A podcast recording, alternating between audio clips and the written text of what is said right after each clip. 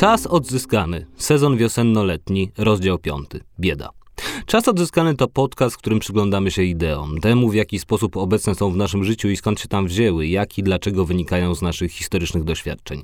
Pretekstem do każdego spotkania są ostatnie wydarzenia społeczne bądź polityczne, kulturalne bądź popkulturalne.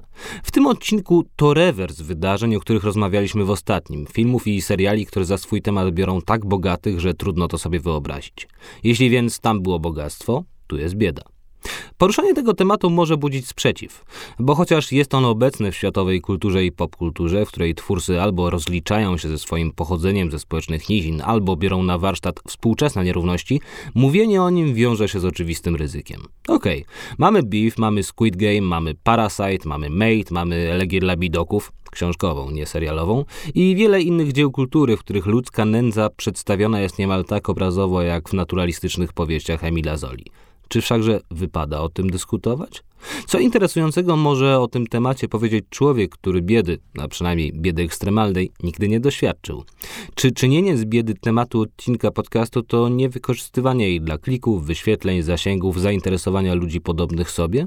Czy ujmowanie się za ludźmi biednymi, w każdym wymiarze tego słowa, to nie traktowanie ich jako narzędzia, zamiast jako faktycznych bytów o problemach, jakie ma każdy, niezależnie od statusu majątkowego. Myślenie o nich jako o eksponentach tego prostego i okrutnego faktu. Nie mają pieniędzy. Ujmując rzecz wprost, jakie prawo ma osoba taka jak prowadzący i taka jak gość tego odcinka, zresztą w podcaście prowadzonym dla magazynu sytuującego się wśród produktów luksusowych, żeby w ogóle się nad tym pochylać? Czy samo słowo pochylać nie jest tu naznaczone pejoratywnie, a jeśli nie pejoratywnie, to barczone fałszywą troską służącą podbudowaniu swojej pozycji w dyskursie i czy jego użycie w ogóle powinno być dozwolone?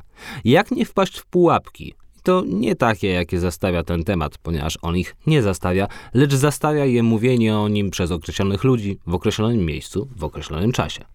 Różnoraką można biedę definiować. Niemiecki socjolog Georg Simmel stwierdził, że jest to stan, w którym społeczny podmiot nie tyle wymaga pomocy, ile ją dostaje. Innymi słowy, nie istnieje coś takiego jak bieda w sensie obiektywnym. Gdybyśmy przenieśli się do dowolnego państwa europejskiego przed powiedzmy, narodzinami rozmaitych społecznych programów pomocy zarządzanych przez państwo, czyli nie wynikających z charitable efforts arystokratów, uznalibyśmy zatem, że bieda nie istniała. Owszem, w lwiej części gospodarstw domowych brakowało jedzenia. Owszem, już dzieci musiały pracować, by te gospodarstwa utrzymać. Tak, tak, wszystko tak. Skoro jednak na społecznej mapie w takiej sytuacji znajdowali się prawie wszyscy, prócz wąziutkiej grupy żyjącej z ich wysiłku, nie można by ich uznać za biednych bez unikania prezentystycznej pułapki. Żyli? To wiemy dzisiaj, nędznie. Żyli w warunkach urągających poczuciu sprawiedliwości i przyzwoitości. Wszakże polityczny organizm, w jakim żyli, za biedę tego stanu nie uznawał. Inną definicję ukuł hinduski ekonomista Amartya Sen, laureat Nobla z 1998 roku, stwierdzając, że bieda to spowodowana ekonomicznym niedostatkiem niezdolność do pełnowartościowego życia. Nie chodzi więc o zupełny brak środków, ale o to, że jest ich po prostu za mało. Nie tylko o nędzę krajów trzeciego świata, ale też sytuację europejskich prekariuszy i tzw. Tak working poor, którzy, choć wypruwają sobie żyły, i tak nie mogą ze swoimi dochodami czuć się swobodnie. No właśnie, czy o to chodzi? Czy można tego rodzaju sytuacje ważyć? Owszem, ktoś, kto zarabia pensję minimalną w Warszawie i musi gnieździć się w połowie pokoju w wynajmowanym mieszkaniu, nie jest zdolny do pełnowartościowego życia, jakkolwiek brutalnie by to stwierdzenie nie brzmiało. Jak jednak porównać jego sytuację z tą, która jest udziałem kogoś, kto pracuje za półtora dolara dziennie? Zresztą, co to za absurdalna konkurencja? Porównywanie, kto ma gorzej. Co w ten sposób można osiągnąć? Do dzisiejszego odcinka zaprosiłem Jana Śpiewaka, doktora socjologii, aktywistę i publicystę, byłego radnego dzielnicy Śródmieście miasta Warszawy. Interesuje mnie jego perspektywa jako przede wszystkim człowieka, który ujawnił aferę będącą klinicznym przykładem polskiego żyrowania na ludzkiej biedzie, aferę niedawną i wciąż nierozwiązaną, jak również nieobecną w dyskursie co zmienia się za sprawą takich książek jak Informacja zwrotna Jakuba Żulczyka, czyli aferę reprywatyzacyjną. Obydwaj mamy poczucie niestosowności tego, kto bierze ten temat na warsztat. Z drugiej strony, poczucie to nie powinno, jak sądzę, takiego brania hamować. Zapraszam do wysłuchania tego odcinka. Jan Śpiewak, aktywista, publicysta, doktor socjologii, jest moim gościem. Dzień dobry. Dzień dobry, witam Ciebie, witam Państwa. Masz pewne poczucie niestosowności, że temat tego odcinka brzmi bieda i to mnie uderzyło, kiedy wczoraj sobie pisałem pytania mm, do ciebie, że okej, okay, to usiadło sobie dwóch chłopaków, jeden z Żoliborza, drugi ze Śródmieścia, no i tego świat potrzebuje. Właśnie rozmowy takich dwóch e, ziomków na, na ten temat. To z pewnością zmieni rzeczywistość. No tak, to znowu e, polska inteligencja schyla się nad problemami e, ludzi. E, zamożna, dobrze e, żyjąca e, elita. No tak, tak jest trochę, tak, że niestety te elity, albo stety, no chyba tak jest pod każdą szerokością i długością geograficzną, no że głos najczęściej zabierają ci, którzy no, mają już pewne zasoby i są trochę... Dla których to nie jest rozpoznany interes klasowy. Tak, zdecydowanie, tak. I jakby i o tych dyskusjach... No i z tego też wynika też bardzo dużo nieporozumień, tak, chociażby z tego, jak e, ludzie rozumieją demokrację, dlaczego na przykład um, wyborcy partii liberalnych uważają, że um, prawda, Prawo i Sprawi- wyborcy Prawa i Sprawiedliwości gardzą demokracją, są zdemoralizowani. A jak się zapyta tak naprawdę, na czym polega ta demokracja dla tych zamożniejszych i biedniejszych, to jest to coś zupełnie innego, prawda? A jak to się będzie różniło? Właśnie pod względem cenzusu majątkowego? No przede wszystkim tak, zresztą widziałem ostatnio e, omówienie badań Europejskiego m, mm, Sondażu e, Wartości, chyba tak to się nazywa, e, gdzie e, klasa, e, klasa wyższa, czy ta klasa średnia, tak, rozumie demokrację przez raczej wymiar instytucjonalny, tak? No. Czyli, nie wiem, wolne właśnie sądy, mhm. praworządność. E, no, Cały taki szkielet państwa, na którym ono się musi w jakiś sposób zawiesić. Tak, a z kolei no, ci gorzej sytuowani będą rozumieć demokrację jako no, pewnego realizację właśnie idei pewnej sprawiedliwości mhm. społecznej, tego, że państwo ma dbać o biednych, że ma dbać ogólnie o to, żeby e, tym, którym się gorzej powodzi, powodziło się lepiej. No i tego wymiaru rozumienia demokracji wśród e, no, przynajmniej części klasy średniej, tej, no, tej elity, tak, na pewno nie ma. A powiedz mi, kiedy ty zauważyłeś, że są ludzie, bo w ogóle, że są podziały majątkowe w, w Polsce? Bo e, Wiesz, no, obydwa jesteśmy też chłopcami wychowanymi w inteligenckich domach. E, chodziliśmy też do dobrych liceów. Ty chodziłeś do takiego liceum dla do warszawskiej elity, czyli na Bednarską. E, moich rodziców nie było na to stać, więc ja chodziłem do publicznych e, szkół przez całe życie. Ale wydaje mi się, że każdy ma taki moment, kiedy nagle zauważa, jestem w jakiejś klasie, ktoś jest wyżej, ale też bardzo dużo osób jest niżej. No wiesz, to myślę, że to doświadczenie chodzenia do tych prywatnych, właściwie społecznych, tak, e, szkół, no na pewno było takim pierwszym zetknięciem. E, no bo jakby ja oczywiście mo mojego ojca, bo to on płacił za moją szkołę, było na to, na to stać ale, ale i tak byłem chyba jednym z najbiedniejszych chłopców w klasie. E, tylko rzeczywiście to jest zupełnie inne doświadczenie, prawda? No, gdy jesteś, e, gdy po prostu chodzisz do klasy z ludźmi, którzy, nie wiem, tam e, była, e, był syn Włodzimierza Czastego w mojej klasie, był syn Anny Bikon, mojej, e, córka Anny Bikon w mojej klasie. No i oni wszyscy byli dużo bogaci. To tak, e, prawda, ja byłem z takiej typowej inteligencji, tak, czyli tam jakieś prace, mój, mój tata profesor na uniwersytecie, no, prawda, no nie są jakieś bajońskie zarobki, moja mama również w Instytucie, Żydowskim Instytucie Historycznym e, pracująca, czyli takie naprawdę budżetowe e, prace, no a tam w tej szkole no, już było coraz więcej tej, tej, prawda, tej klasy, że tak powiem, e, wyższej, przedsiębiorców, no, którzy mieli, mieli ogromne pieniądze i mogli, e, no, mieli po prostu du, dużo, dużo prostsze życie, tak, no ale, ale to była taka, prawda, no to nie jest nic bolesnego, tak, no jeśli, jeśli po prostu jesteś... Nie jest? Nie, no wiesz, no jakby ja Bo nie... wtedy nie różnicie się za bardzo nadbudową, no bo macie tę samą wyobraźnię, te same ciągi skojarzeniowe wam się rodzą w głowach. To znaczy, nie wiem, czytacie te same książki, oglądacie mm. te same filmy, jeździcie w podobne miejsca na wakacje, chociaż oni mieszkają w lepszych hotelach e, niż ty, no ale baza to też jest w jakiś sposób istotna.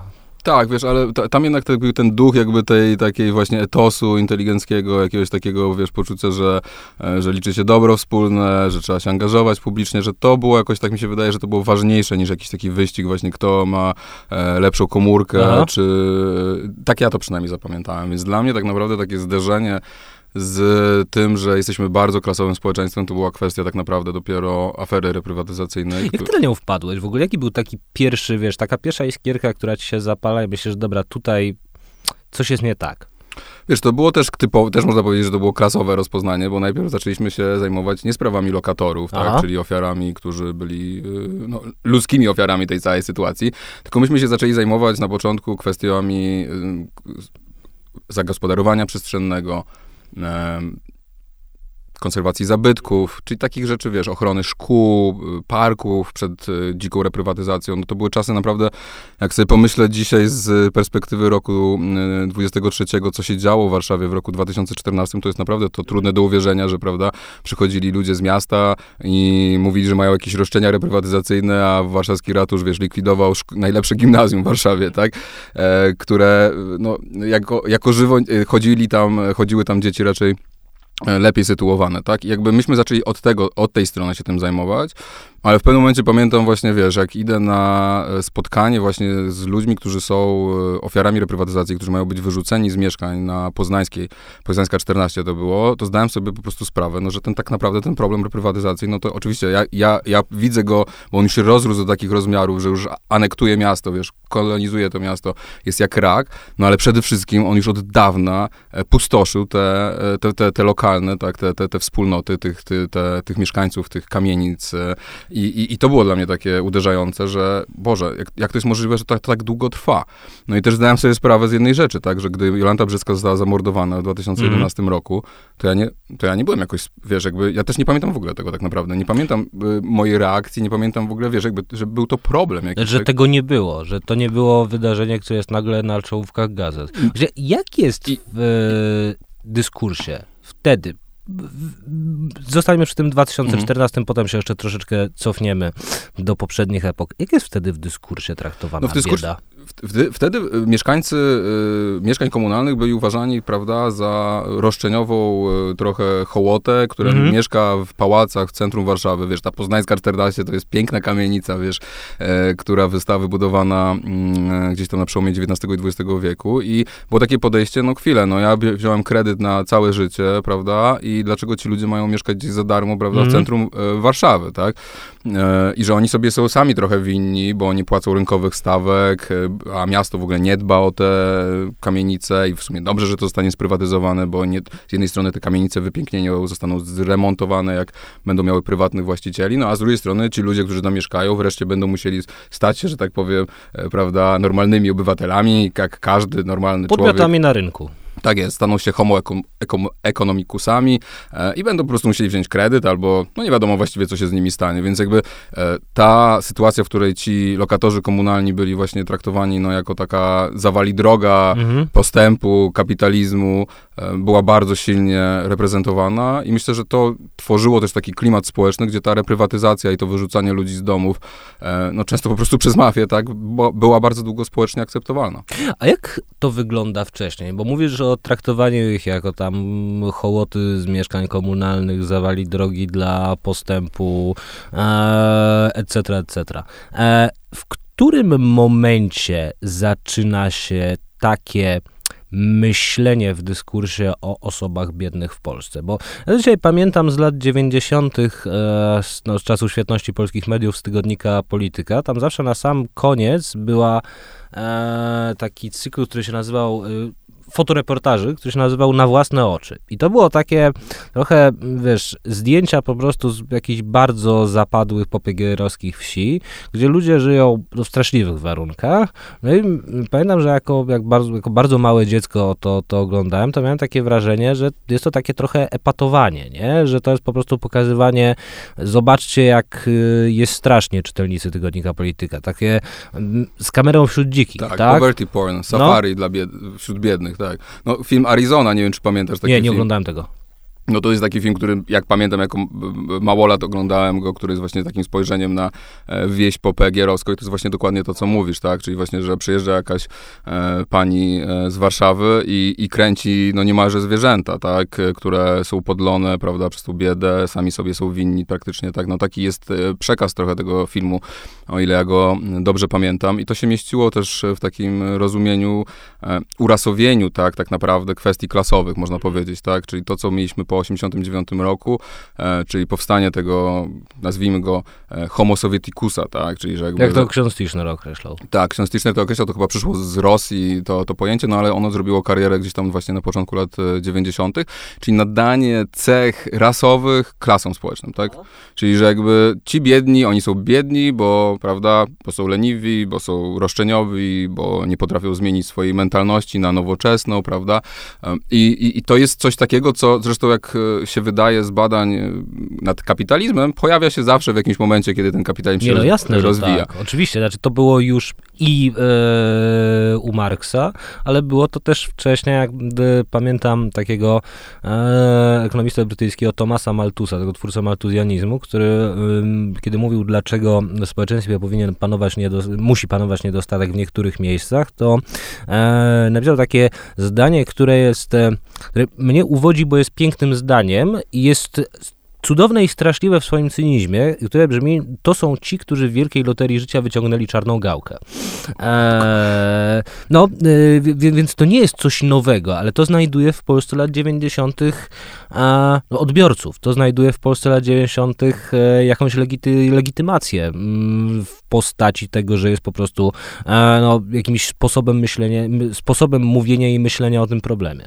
No tak, no mieliśmy, słuchaj, no mieliśmy potężny potężną rewolucję w tym kraju. No. Tak, 89 rok to jest rewolucja, rewolucja robiona od góry, tak, czyli rewolucja robiona przez elity konstruktywistyczna, gdzie elity sobie coś wymyśliły. Pokazuje też to, jak, jak idea, tak, jak idee są potężnymi narzędziami zmiany społecznej, tak, no bo w Polsce nie było kapitalizmu, nie było praktycznie własności, no jakaś tam własność prywatna była, oczywiście, ale była ona bardzo rozproszona. Jakoś po wilczku była. No. Ale, ale było jej bardzo mało, mhm. tak, no i, i nagle, prawda, tworzymy z dnia na dzień wolny rynek, tworzymy e, właśnie klasę średnią, prawda, i to jest wszystko zaprojektowane, tak.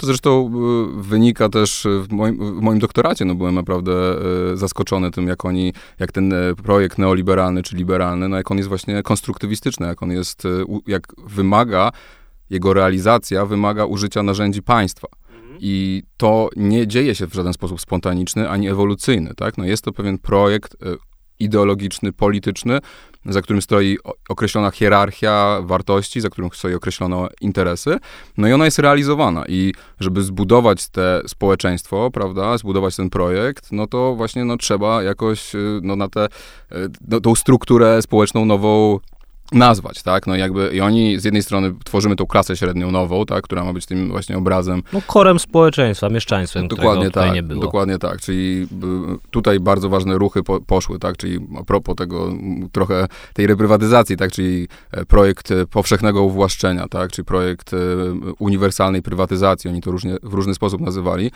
czyli żeby każdy stał się właścicielem czegoś, jak stanie się właścicielem czegoś, no to mu się tak mentalność zmieni, że już przestanie być, prawda, tym zrewoltowanym robotnikiem, który tam y, walczył o Solidarność, a stanie się odpowiedzialną, spokojną e, klasą średnią. Zresztą to jest bardzo marksistowski pomysł tak naprawdę, tak, gdzie, gdzie ta... No byt ma określić świadomość. Tak, no i oni, wiesz, zresztą y, Janusz Lewandowski, który był pomysłodawcą tego pro, projektu e, uniwersalnej czy, czy powszechnej prywatyzacji, e, no w wywiadach później udzielanych mówił wręcz, że to było bolszewickie, tak, znaczy, że to była tak naprawdę, no to był pewien pomysł, pomysł właśnie, no, rodem z rewolucji bolszewickiej. No ale tłumaczył, że inaczej się, inaczej się nie dało. No więc mamy tych zwycięzców e, transformacji, tych, którzy się załapali na to uwłaszczenie, tych, którzy... Ilu ich jest tak procentowo? Gdybyśmy spojrzeli po prostu na dorosłych Polaków, powiedzmy około roku, nie wiem, dobra, 92. Wiesz co, nie mam, e, nie, powiem, nie, nie, nie, nie podam ci takich danych, tak, e, nie, nie, nie powiem ci, no ale mogę ci powiedzieć jedno, że, no, że, no, że bezrobotnych pod koniec lat 90. w Polsce było ponad 20, było około no tak. 20%, mhm. tak.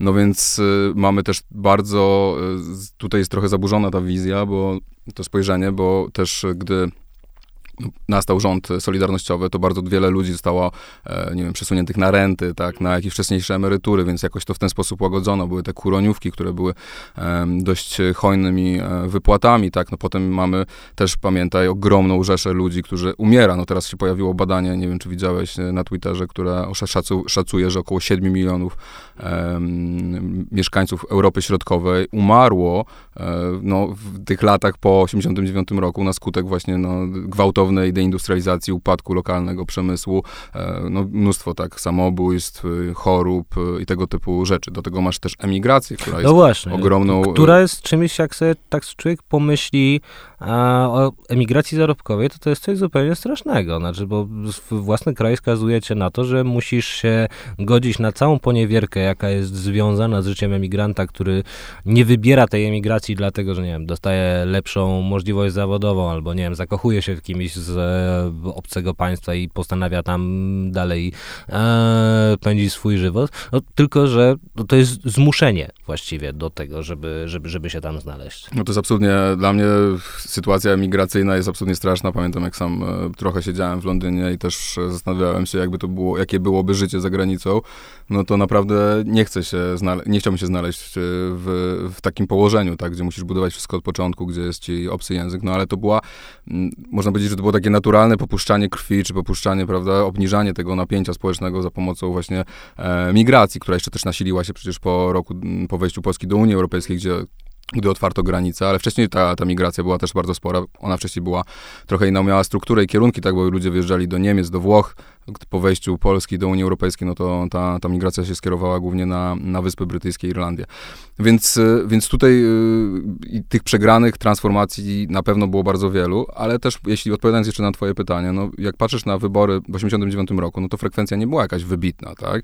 Masz od razu około 40% Polaków, którzy w ogóle nie uczestniczą w wyborach.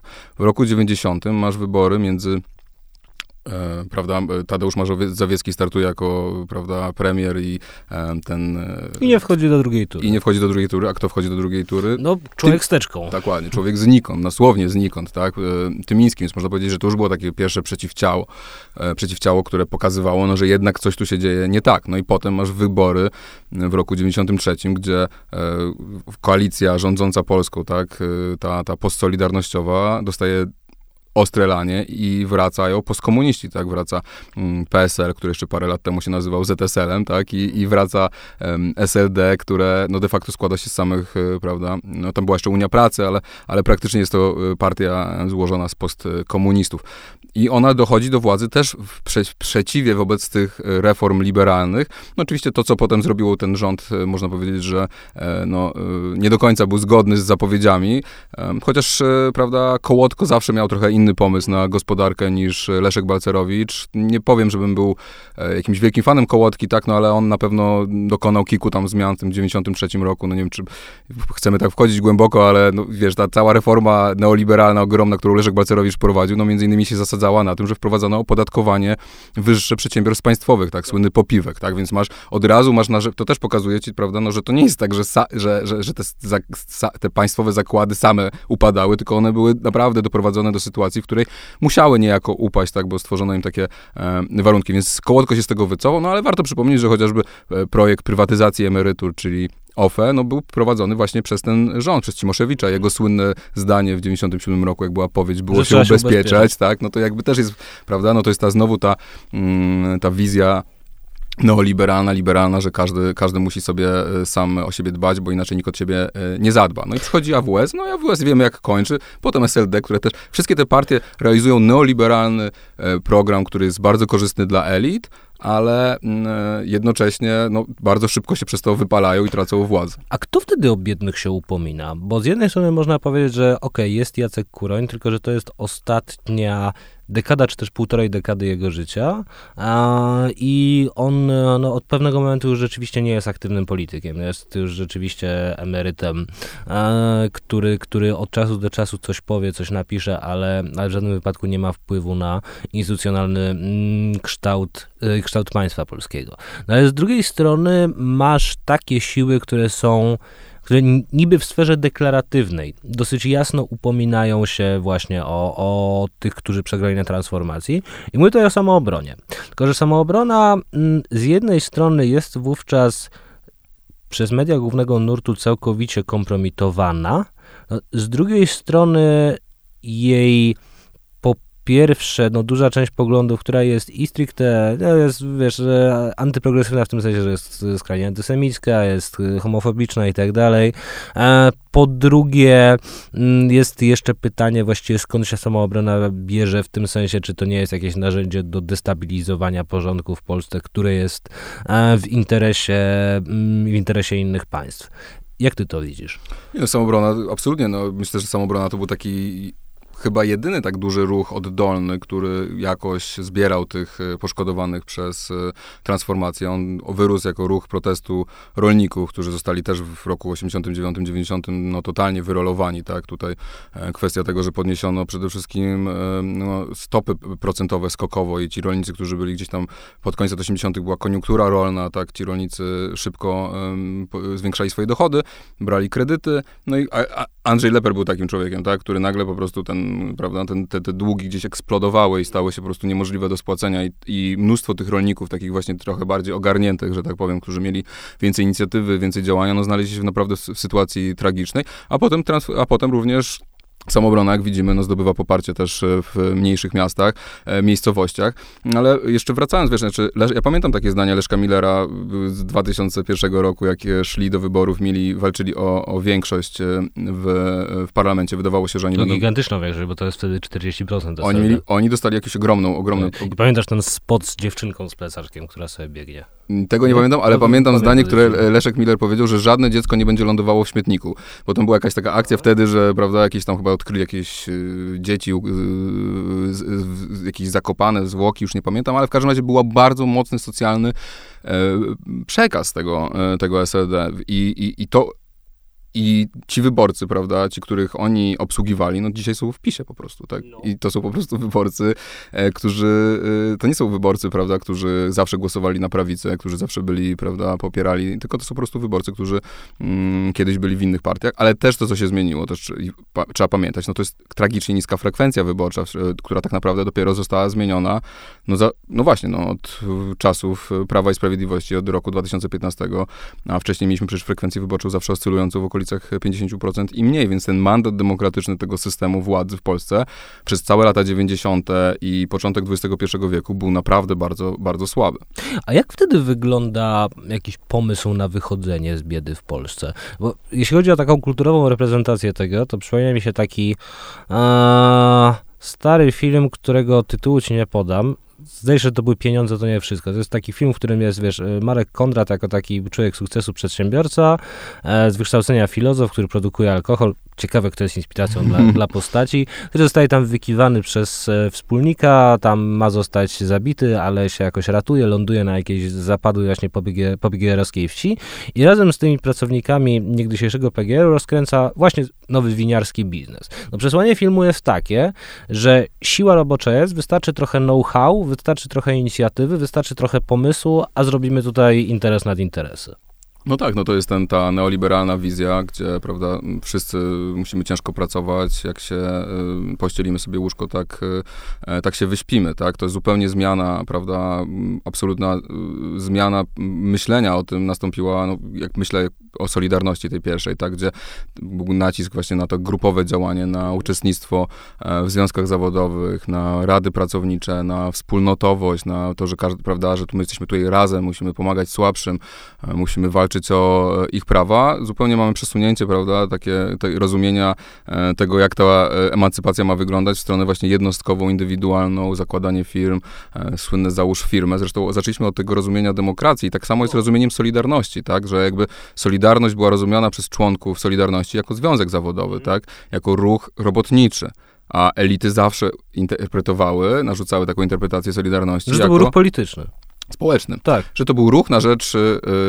liberalnych reform, tak naprawdę, y, gdzie zaufanie i podmiotowość obywateli była najważniejsza, tak? I tu jest to przesunięcie, tak, zrozumienia y, tego, jak my się tu mamy urządzać, jak mamy się organizować, żeby wszystkim nam było lepiej, właśnie z tego społeczeństwa takiego politycznego, rozumianego, cywilnego, rozumianego w sposób właśnie XIX czy wczesno-dwudziestowieczny, tak jak to rozumie Marx, jak to rozumie Hegel, jak to rozumie Gramsci, właśnie w stronę tego nowego konceptu, który jest lansowany od połowy lat 80 i, i, staje się tak naprawdę ogromnym przebojem e, socjologii i nauk społecznych, czyli społecz idei społeczeństwa y, obywatelskiego, mm -hmm. tak?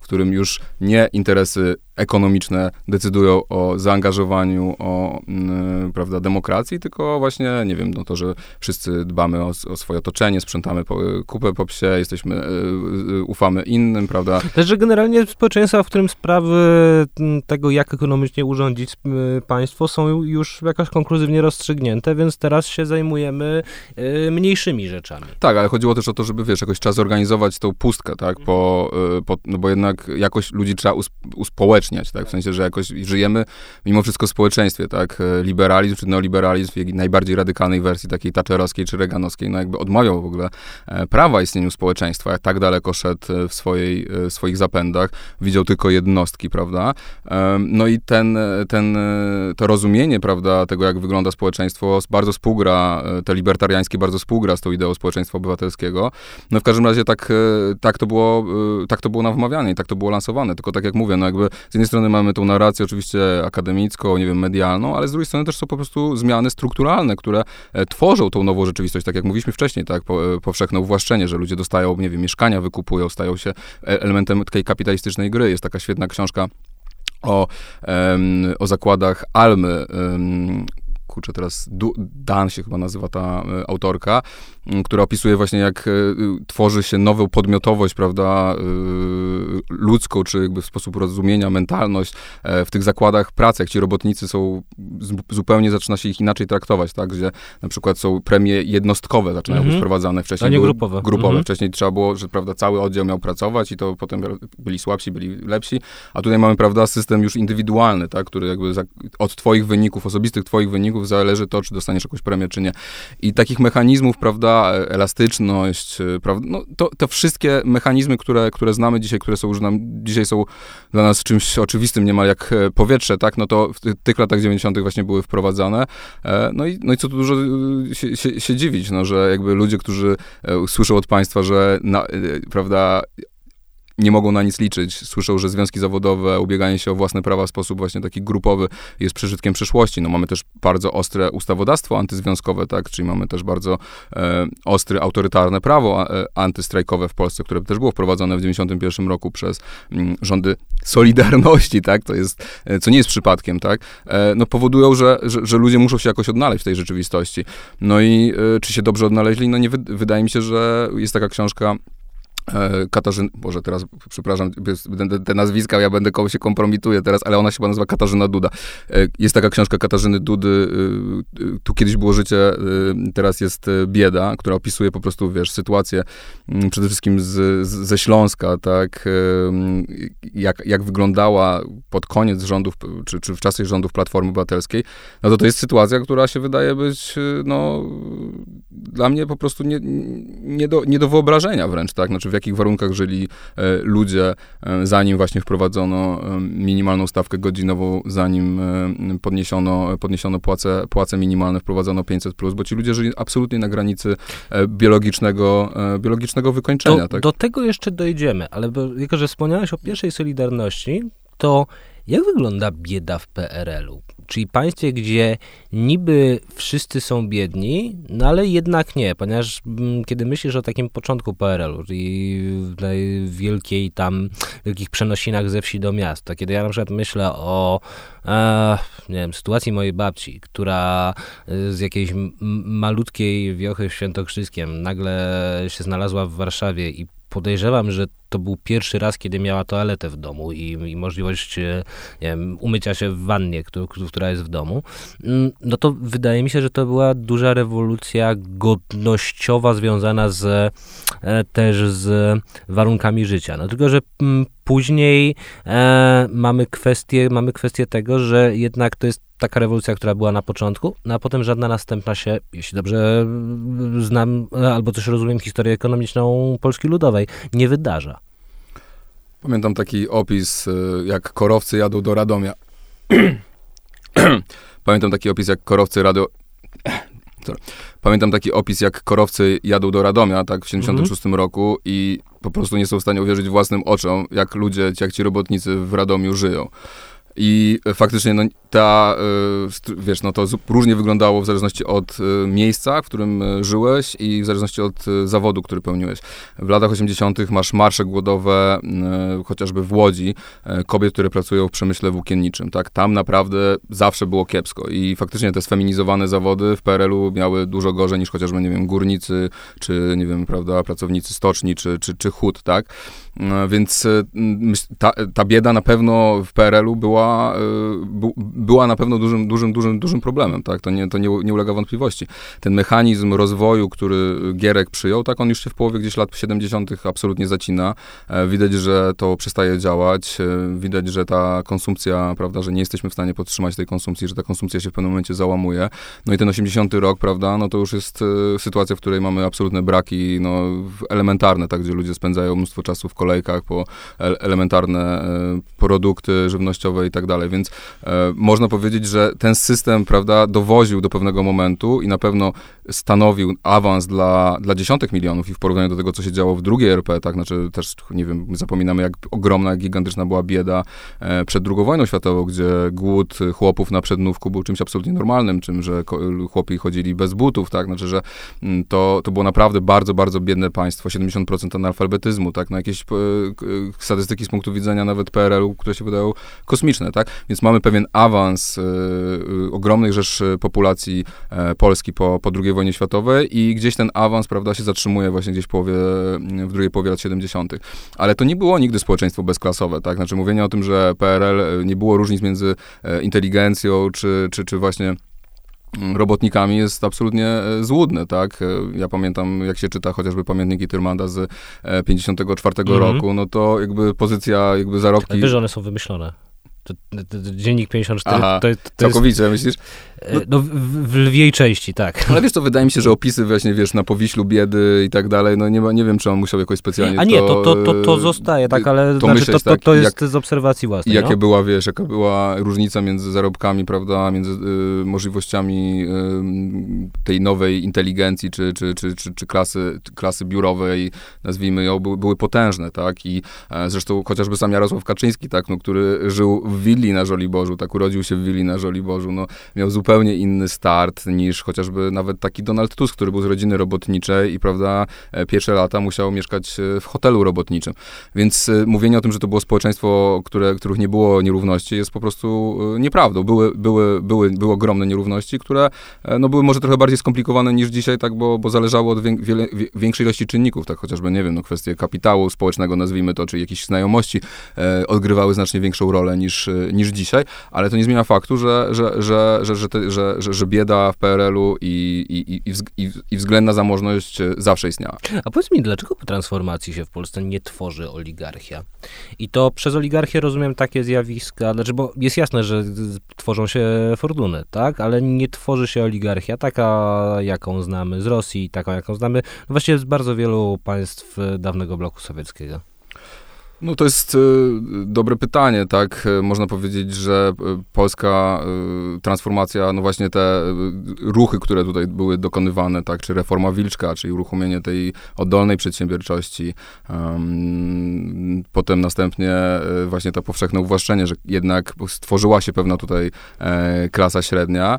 E, wydaje się, że to jest jedna odpowiedź na to pytanie, ale wiesz co, musimy się zastanowić tak naprawdę, bo to jest, w, w Czechach naprawdę powstała taka no oczywiście, no mamy Ostatniego przegranego wyborów prezydenckich. Ciekawe, ten oligarcha reprezentuje właśnie ten elektorat biedniejszy, tak? Mm. I mhm. zresztą teraz mamy nowy rząd w Czechach, który próbował e, zmniejszyć emerytury i tak dalej, więc e, nie zdziwiłbym się, gdyby on wrócił niedługo do, do władzy. E, no i mamy, e, jest taka teoria, tak, e, którą Tomasz Zarycki chociażby lansuje, jeśli chodzi o tą kwestię, no, że jakby w Polsce elity inteligenckie, one obrały taki model, można powiedzieć, Władzy nad dyskursem, a nie nad pieniądzem? Nie, nie. Tutaj bardziej on przekonuje, że to jest kwestia e, no pewnej, ja to nazywam, to już są moje trochę słowa, tak, takiej elity kompradorskiej, tak, Aha. czyli że jakby to jest elita, która mm, no, ona e, chce zarządzać e, polską gospodarką, ale nie, pełni, nie, nie będzie pełnić i nie chce w niej pełnić jakiejś roli, prawda, że jest jakichś wielkich przedsiębiorców i tak mhm. dalej, i tak dalej, tak? Czyli oni kontrolują kapitał, i sprzedają ten kapitał na zachód, tak? I masz tą akcję wielką prywatyzacji na zachód y, bardzo wielu przedsiębiorstw państwowych, e, więc y, ta, ta polska inteligencja, myślę, że to dobrą, y, dobry przykład pokazuje tego, o czym Zarycki mówi Mateusz Morawiecki, tak? On jest człowiekiem, historykiem, zdaje się, z wykształcenia, który zostaje w bardzo szybkim, młodym wieku wysokim menadżerem w banku, który potem jest prywatyzowany, zdaje się, Hiszpanom, zostaje Aha. szefem tego banku hiszpańskiego, prawda? No jakby on, on jest inteligentem, tak? On jest, co on miał wspólnego z bankowością? Nic nie miał wspólnego z bankowością, ale ten kapitalizm polityczny po prostu w ten sposób wyglądał, tak, że oni zajmowali kluczowe stanowiska w tych, e, w tych spółkach, które były prywatyzowane i raczej sprzedawane Zachodowi niż naszej własnej, rodzimej oligarchii, tak. No i, no i coś w tym może rzeczywiście jest, że ta, że, że ta polska elita, no jest taka właśnie zawsze trochę była nieufna wobec tego biznesu, e, gardziła tym biznesem, jednak kapitał kulturowy był zdecydowanie istotniejszy dla niej, tak, e, kwestie mm, właśnie wykształcenia, kwestie jakichś praktyk kulturowych,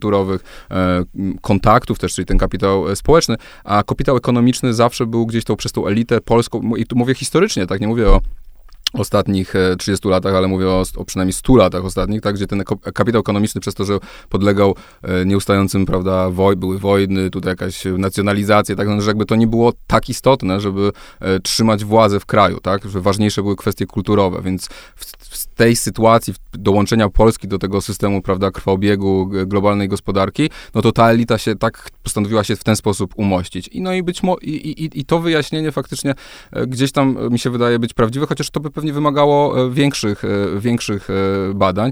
No Jadwiga Staniczkis tak mówiła bardzo często, prawda, o tym kapitalizmie politycznym, o kapitalizmie kolesi, gdzie właśnie nomenklatura miała przejąć ogromną rzeszę polskiego, polskich przedsiębiorstw, majątku narodowego. No i to na pewno w jakimś stopniu się wydarzyło, tak? Ale, ale to na pewno nie wydarzyło się chyba aż tak bardzo, jak, e, jakbyśmy mogli się e, byli spodziewać, czytając, e, nie wiem, no właśnie Jarosława Kaczyńskiego czy, czy Jadwigę Staniszki z, z lat 90. A polska klasa średnia, która się w pewnym momencie tworzy i powiedziałbym, że to jest już taka, hmm, początek XXI wieku, pierwsza połowa lat zerowych, e, druga połowa lat zerowych, kiedy rzeczywiście ta polska klasa średnia już jest. Wtedy wiesz, kiedy, e, nie wiem, powstają jakieś nowe osiedla i tak dalej, ludzie mieszkają już nie w blokach i, i, i, jakoś zaczynają przypominać tę klasę średnią zachodnią, ale tylko przypominać, jak bardzo ta klasa średnia jest blisko biedy, jak bardzo ona z niej wyszła i jak bardzo boi się do niej wrócić. Jest takie ładne powiedzenie e, Pawła Sołtysa, Pablo Paweł, który kiedyś powiedział, że właściwie polską klasę średnią od bezdomności dzielą trzy niespłacone raty kredytu mieszkaniowego. Nie? Jak wygląda podejście polskiej klasy średniej do biedy i do biedniejszych bo powiedzmy właśnie w tym momencie, tak nie wiem, rok 2009-2010. No wiesz, no z, z tej perspektywy, no na pewno my jesteśmy społeczeństwem, myślę, takim mocno postfeudalnym i jakby pogarda, czy jakby takie poczucie, że, y, no, że to poczucie własnej wartości buduje się przez pryzmat, prawda, tego, że ktoś ma, ktoś jest gorszy, ktoś jest głupszy, e, ktoś jest nieoświecony, no myślę, że tutaj była dość e, mocnym elementem tego. To jest na pewno klasa bardzo aspiracyjna, to jest klasa, która chce, być, chce żeby było jak na zachodzie, ale jednocześnie, no nie do końca, prawda, wie, co to na tym zachodzie do końca jest, tak? E, i, i, I pamiętam, że jak ja zajmowałem się właśnie tymi sprawami reprywatyzacji, tak, jeśli mówimy o tym czasach jeszcze przed nastaniem Prawa i Sprawiedliwości, no to faktycznie y, było ciężko, tak, no, y, y, było ciężko i, i musieliśmy znajdować inne, inne narzędzia, inne narracje, żeby tą klasę średnią jakoś właśnie spróbować w tą, w tą kwestię reprywatyzacji zaangażować, tak, więc, kurczę, odpowiadając na twoje pytanie, no, ja, szczerze, ja jestem chyba za młody, żeby do końca na nie odpowiedzieć, bo to jednak ja w tym roku 2008-2010 miałem, wiesz, miałem 19-20 lat, i nie myślałem o takich rzeczach, więc to, co było później, jakby to, co ja już bardziej świadomy jestem tego, co, co się działo, no to ja właśnie zapamiętałem e, tą klasę średnią, która no, jest taka bardzo, walczy o swoje, jest e, bardzo silnie, e, no taka właśnie pełna tych, e, tych, tych, tych, tych idei czy, czy wartości e, liberalnych, która ale bardzo mocno ją, inkorporowała ale czy ty ją sobie. za to? Bo ona też rozpoznaje własny interes klasowych, klasowy. Ja do dzisiaj pamiętam, jak wiesz, w wyborach w 2015 jeden mój kolega głosował na partię Nowoczesna i tak się zdziwiłem, że ale zaraz, e, Hubert, pozdrawiam cię przy okazji. Dlaczego? No co on powiedział? No, no słuchaj, no, mam tam dwa mieszkania, bardzo zamożnych rodziców, no, to jest mój interes klasowy, więc ja i, idę zgodnie z nim, no dlaczego miałbym tego nie robić? No wiesz, ale tu akurat mówisz o klasie wyższej. Jak ktoś ma dwa mieszkania, to już moim zdaniem w Polsce jednak należy do, do klasy wyższej, tak? Jakby ta klasa średnia dla mnie, wiesz, dla mnie ciekawe to było, jakby patrzyłem wtedy na, na miasto, tak? Dla mnie na przykład zaskakujące było e, i myślę, że dalej to jest zaskakujący taki fenomen grodzonych osiedli, tak? Polska jest super bezpiecznym krajem, tak? Nie ma w ogóle przestęp mm. przestępczość taka, wiesz, e, codzienna jest e, praktycznie, no w porównaniu do tego, co się dzieje na zachodzie jest e, no, dużo, dużo, dużo lepiej u nas, tak? A jakoś z jakichś powodów te grodzone osiedla powstawały, prawda? No bo to jest taki najprostszy symbol statusu. Otóż to, nie? Dom pod miastem, tak? Czyli mamy sub, ogrom, proces tej suburbanizacji, który też zaczyna się w latach 90., wyprowadzki pod miasto, tak? Czyli tej wizji właśnie domku na wsi, mhm. e, gdzie... E, prawda, Albo willi, jak miał e, Linda w psach. Tak, tak. Znaczy taki też, e, też taki, taki postszlachecki, e, postszlachecki e, rys tej, tej, tej klasy średniej, więc ja badałem wtedy, raczej byłem zainteresowany w tych, tych czasach, tak? Jeśli mogę czymś, czymś byłem zainteresowany, to byłem właśnie bardziej zainteresowany tą socjologią miasta, i to mnie zawsze bardzo frapowało, tak? Samochód, tak, ogromne przywiązanie do auta też jako symbolu pewnego statusu. E, I, i, i, ale takie też, e, no, myślę, że ta, ta klasa średnia jest też, e, no, że ona wie, że, że, że tutaj jest dżungla i my musimy się trochę jak w dżungli zachowywać, tak? Mhm. Że rządzi prawo silniejszego, że musimy, że państwo ci nie, nie, nie pomaga w niczym, musisz nagromadzić jak najwięcej własnych zasobów, zbudować dochód pasywny, tak? To już może teraz bardziej, to są ostatnie lata, a nie te 10 czy 15 lat temu. No i e, wiesz, i, to, i obserwowałem to e, zaskoczeniem, tak? I potem badałem też e, miasteczko Wilanów, tak? Które, które miałem w ogóle o tym doktorat pisać. I to też był taki projekt, prawda, który zaczął być realizowany gdzieś w okolicach 2010 roku i to też była taka wizja właśnie miasta dla klasy średniej. Trochę jak Nowa Huta była dla robotników, prawda? To miasteczko Wilanów miało być takim utopijnym osiedlem klasy średniej. Zresztą potem słynne tylko, Lemingi. Że Nowej, tylko, że w Nowej Hucie miało nie być kościoła, miasteczko Wilanów powstało naokoło świątyni. Tak, tak, więc to jest bardzo, było bardzo ciekawe, prawda, że, że, ta, że, że, że, że z jednej strony masz świątynię Opatrzności Bożej, ale tam właśnie, wiesz, jakieś, i pamiętam, że czytałem to z dużym rozbawieniem, jak te pierwsze projekty tego miasteczka Wilanów, bo tam e, miały być e, między innymi dla koni takie, że miały być drogi rowerowe i drogi dla koni, do jeżdżenia e, konno i tego typu rzeczy, nie? No i oczywiście ten projekt był całkiem sympatyczny, tak, bo przewidywał dużo zieleni, przewidywał jakiś taki, ale wszyscy mieli być mniej więcej, prawda, e, tacy sami i, i, i, i właśnie być, e, być tym, to, tą nową aspiracyjną klasą średnią.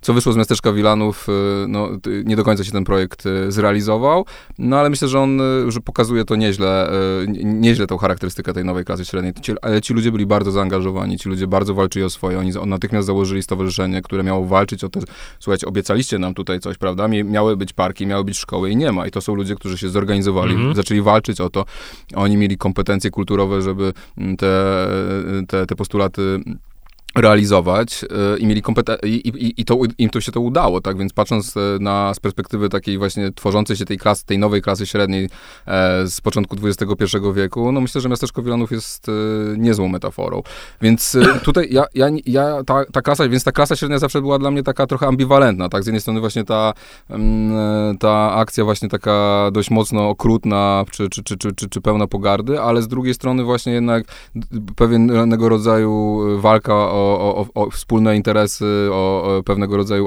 zaangażowanie obywatelskie, wsparcie dla niektórych progresywnych rozwiązań, chociażby nie wiem, jak tramwaj, prawda, czy komunikaty, rozumienie, że, że muszą być szkoły publiczne, że ja płacę, więc płacę podatki, więc jeśli płacę podatki, to dlaczego mam nie, y, dlaczego ja nie dostaję usług, które, za które płacę, więc też takie rozumienie mm, kontraktowe też mocno y, tego, jak obywatelstwo w Polsce wygląda, tak, no, że jakby to obywatelstwo jest y, w dużym stopniu po prostu transakcyjne w Polsce, tak, no i, i, i faktycznie ta ta, klasa średnia z miasteczka Wilanów, no, y, no, prawda, y, Mazurek nazwał ich lemmingami. Ja myślę, że to jest trochę za bardzo, za bardzo okrutne, okrutne stwierdzenie, ale są to na pewno ludzie, którzy, no, y, którzy, którym się udało w tym systemie i którzy potrafią wykorzystywać swoje kompetencje kulturowe do realizacji własnych interesów. Co się zmienia w roku 2015? A kiedy PiS dochodzi do władzy i zaczyna się rewolucja socjalna i rzeczywiście z jednej strony, bo ja jestem, ja mam bardzo ambiwalentny stosunek do tego z dwóch powodów, bo z jednej strony widzę, że rzeczywiście skrajne ubóstwo się dzięki 500 plus i tak dalej w Polsce zmniejsza. Z drugiej e, jestem mm, gorącym zwolennikiem tezy, którą postawił Łukasz Pawłowski w drugiej fali e, prywatyzacji, że to jest rzeczywiście rzucenie pieniędzy zamiast budowania e, silnych instytucji. Jest to rzucenie pieniędzy, które w efekcie, e, za które w efekcie kupujesz usługi, które powinno ci zapewnić państwo. Znaczy, no, miałem to w zeszłym, w zeszłym roku, kiedy miałem, dobra, miałem problem z lewą nogą w każdym razie i zobaczyłem, że jeżeli, że jakkolwiek jestem ubezpieczony i tak dalej, to na NFZ mógłbym sobie iść za chyba tam 270 dni do lekarza w tej sprawie, no więc rzecz jasna uznałem, że no okej, okay, mam takie środki, więc mogę sobie, mogę sobie za to zapłacić. E, jak, wy, jak się zmienia podejście do biedy i sytuacja biednych osób po 2015 roku. W tym pytaniu masz dwa, e, dwa pytania, tak? No. Znaczy jakby to, co mówiłeś o prywatyzacji i tym, że tak naprawdę to jest program, e, który no, dos- tak naprawdę nie rozwiązuje do końca tych problemów, tak, tylko prowadzi do likwidacji usług publicznych i ich pry prywatyzacji tych usług. No i na pewno tutaj ciężko z tym polemizować. No ja uważam, że tego typu transfery y, gotówkowe, które zresztą teraz też y, Donald Tusk y, no, przejął trochę, prawda, od Prawa i Sprawiedliwości, te słynne babcine, tak, dopłaty do kredyt, kredyt 0% i tak dalej, no, że to jest jednak, to są ciągle wciąż rozwiązania liberalne, tak? Znaczy, że to nie jest, yy, tak naprawdę tylko socjaldemokracja mówi jasno o tym, że usługi publiczne to jest trzon yy, klasy średniej, tak? No bo to jest jakby yy, na zachodzie historycznie klasa średnia de facto powstała w oparciu o państwo dobrobytu, tak? No nie powstała w oparciu o program masowej prywatyzacji Margaret Thatcher czy Ronalda Reagana, tylko w oparciu właśnie o darmową edukację, o darmową opiekę zdrowotną, o wsparcie mieszkalnictwa, o budowę transportu publicznego, o siłę związków zawodowych, czyli zwiększenie, prawda, grupowego, no, grupowego, prawda, no, zmniejszenie tej asymetrii między e, pracownikami a pracodawcami, jeśli chodzi o negocjacje tego, ile wartości dodanej, którą wytwarzają pracownicy, trafia do pracowników, a ile do właścicieli kapitału. No i tak powstaje klasa średnia na zachodzie, tak? I tak można powiedzieć też w dużym stopniu e, powstawała klasa średnia trochę w Polsce, jeśli zakładamy, że w PRL-u jeszcze ta klasa średnia była, no ale chociażby oglądając e, taki serial jak 40-latek, no możemy, możemy sobie myśleć, że jednak coś takiego, prawda, e, w, w, w PRL-u zaczęło się, zaczęło się rodzić. I w Polsce ta klasa średnia, no wciąż mamy relikty tego państwa socjalistycznego, opiekuńczego, które jakoś tam funkcjonują, tak? I ono też daje tlen, można powiedzieć, tej klasie średniej bardzo często, tak? No bo jeśli jesteś, zarabiasz załóżmy załóżmy tam 5 tysięcy złotych w Warszawie, no to jak nie masz dziecka e, w publicznych szkołach i, i, i to, to po prostu, no jesteś z tego bardzo nieciekawy. Jak nie dostałeś mieszkania po babci, które akurat było wybudowane w PRL-u i na którym się e, twój tata uwłaszczył płacąc 10% wartości, to będzie bardzo z tobą nieciekawie. Tak więc wciąż ta klasa średnia, chociaż ona mentalnie może uważać, że doszła do wszystkiego sama, ciągle jednak korzysta, prawda, na strukturach i na usługach, które były zbudowane w PRL-u, czy które wywodzą się z idei e, państwa dobrobytu. A druga rzecz, która dotyczy twojego pytania, dotyczy wtedy się ujawniło dla mnie, no ten, znowu pojawił się ten homo sovieticus, tak, znaczy znowu się pojawił e, kategoria tego leniwego, roszczeniowego nieroba, który ma, przyjdzie z widłami, prawda, i y, przepędzi y, szlachtę z, z, z dworu. No, ja pamiętam teksty y, Newsweeka chociażby, tak, to był rok 2016, tak, gdzie... gdzie to słynne sranie na wydma, tak? tak? no, mhm. że, wiesz, to jak się patrzy na, y, na to, ile Polaków pojechało pierwszy raz na wakacje, wiesz, jakby ile Polaków mogło e, skorzystać z tego, e, że, że mają czas wolny i, i zrobić coś poza tą właśnie podstawową biologiczną egzystencją, no to to jest rewolucja kopernikańska, tak? No i masz tą reakcję tej, y, no, taką właśnie klasośredniową, czy, czy elitarną, e, która, no, która się to nie podoba, tak? Bo też masz taką sytuację, w której różnice między klasami ulegają zmniejszeniu, tak? Nagle ta klasa ludowa, ona dokonuje bardzo mocnego, szybkiego awansu gdzieś tam, tak? Zwiększają się jej dochody zdecydowanie i zresztą jak to obliczyłeś, jak to obliczyć na, na suchych liczbach, to, są, to, to, to jest naprawdę, no to jest wzrost no, niemalże w niektórych e, decylach dochodowych zdaje się około 100%, tak, jeśli chodzi o dochód rozporządzalny w ciągu tych ostatnich 8 lat, tak, więc to jest na, nawet przy tej inflacji, to jest po prostu, wiesz, no to jest rewolucja, zresztą Viktor Orban podobne, podobne rzeczy robi, chociaż od razu uprzedzam, że na, na pytania o, o, o, Węgry nie będę odpowiadał, ale również niezrozumienie tego, co się dzieje na Węgrzech wynika z tego, że on po prostu radykalnie zwiększył dochody e, najuboższych części e, populacji. To samo się miało miejsce e, w, e, w Polsce. No i teraz masz taką sytuację, że ta klasa średnia, no prawda, no czuje się trochę, to jest taka deklasacja relatywna, tak? Jej się trochę poprawiło, ale nie aż tyle, ile się poprawiło tym biednym, tak? No i to wywołuje na pewno taką reakcję i e, masz powrót właśnie, tak jak mówiłem, no tego urasowienia, tak, znaczy, że to były w ogóle, no to są dyskursy praktycznie dla mnie e, mocno rasistowskie, no jakby chociażby pamiętam też takie teksty profesor Środy, pamiętam takie teksty profesora Hartmana, tak, szczególnie, że kojarzono, że 500 plus pójdzie, mówiono bardzo dużo, tak, że pójdzie No to na na patologię, pójdzie że pójdzie na, głównie, tak, alko, na alkohol to pójdzie, prawda, że ci ludzie nie potrafią dysponować własnymi pieniędzmi, że oni nie są, nie mają kompetencji takich, prawda, żeby, e, Żeby żeby że nie są racjonalnymi podmiotami. No są z innej małpy niemalże, tak, po prostu. I, i to się wszystko okazało oczywiście y, nieprawdą, tak, jakby i, i, i, i ale, i wiesz, i, i wydawałoby się, że, wydawałoby się mi, że po ośmiu latach tego, tej rewolucji, załóżmy pisowskiej, nazwijmy ją, no, że już takie głosy powinny gdzieś tam, e, gdzieś tam być w mniejszości, ale potem dzisiaj w, w rano sobie włączyłem TOK FM i słucham Leszka Millera, który opowiada, że e, Prawo i Spra- Sprawiedliwość zdemoralizowało transferami e, ogromną No część ale to są jednak już dinozaury, które mają jakieś, które właśnie st- stają się mniejszością i wie- wiesz, pozycja Leszka Millera mm, to, to, to nie jest pozycja kogoś, kto jest jakimś drogowskazem. Ja wiem, że on jest oczywiście europosłem i tak dalej, ale nie, nie Ale wiesz, serio nie traktowałbym go tak poważnie. Nie, ale w sensie chodzi mi, że jeśli były premier, y, jednak lewicowy, były członek partii komunistycznej, tak, y, i, i mówi takie rzeczy, no to ci pokazuje po prostu, gdzie, gdzie, tu, gdzie, gdzie jesteśmy, tak, i, em, i, i zresztą te, te wsparcie, te, y, te ostatnie zwyżki Konfederacji też pokazują, że jednak myślę, że dużo, dużo klasy To średniej tak tylko, ciągle uważa. tylko dopowiem naszym słuchaczom, my rozmawiamy pod koniec marca. A ze trzy dni temu był sondaż wyborczy, który wielkie, no, który rzeczywiście duże zwyżki Konfederacji, Konfederacji y, pokazał. Państwo będą słuchali tej rozmowy w maju bądź czerwcu. Nie wiemy, jak wtedy będzie. Jak mam nadzieję, że będzie, to jest to raczej, raczej wiadomo, więc nie muszę chyba e, mówić. A I powiedz, no, Jeszcze tylko, i wiesz, i te narracje, wiesz, ja pamiętam, że mm, pisałem właśnie wtedy jakąś pracę na socjologię, tam na y, seminarium dok- i, i patrzyłem sobie na narracje, które były tworzone, to był właśnie dwa, rok 2016 musiał być, patrzyłem sobie na narracje, które były, e, pojawiały się w Polsce w XIX wieku przy okazji dyskusji nad zniesieniem pańszczyzny. a, I to było praktycznie to samo. Znaczy, te same argumenty, że ci ludzie nie, nie, są, y, nie poradzą sobie z wolnością, że ci ludzie, y, prawda, bardzo często pojawiała się ten motyw e, picia, tak, że to jest, e, że, że to jest, e, że ci ludzie po prostu, prawda, będą się rozpijać, że oni sobie nie poradzą z tym wszystkim.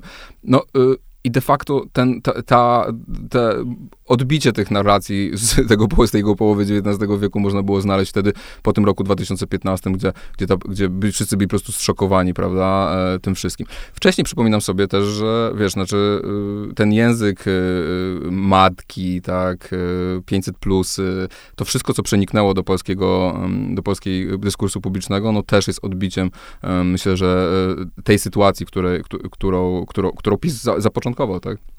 Co się dzieje z biedą w Polsce, po pierwsze z racji pandemii, a po drugie z racji inflacji? Bo jeśli chodzi o pandemię, to e, przypomina mi się kwestia, to przeczytałem w gazecie, że na, wiesz, na zajęciach zdalnych tam chyba 15 czy też 20% dzieci się w ogóle nie pojawiało. Znaczy, że one zupełnie wypadły z obiegu, najprawdopodobniej dlatego, że nie miały żadnego komputera w domu, na któ- którym by się mogły zalogować e, na te tam Teamsy i tak dalej.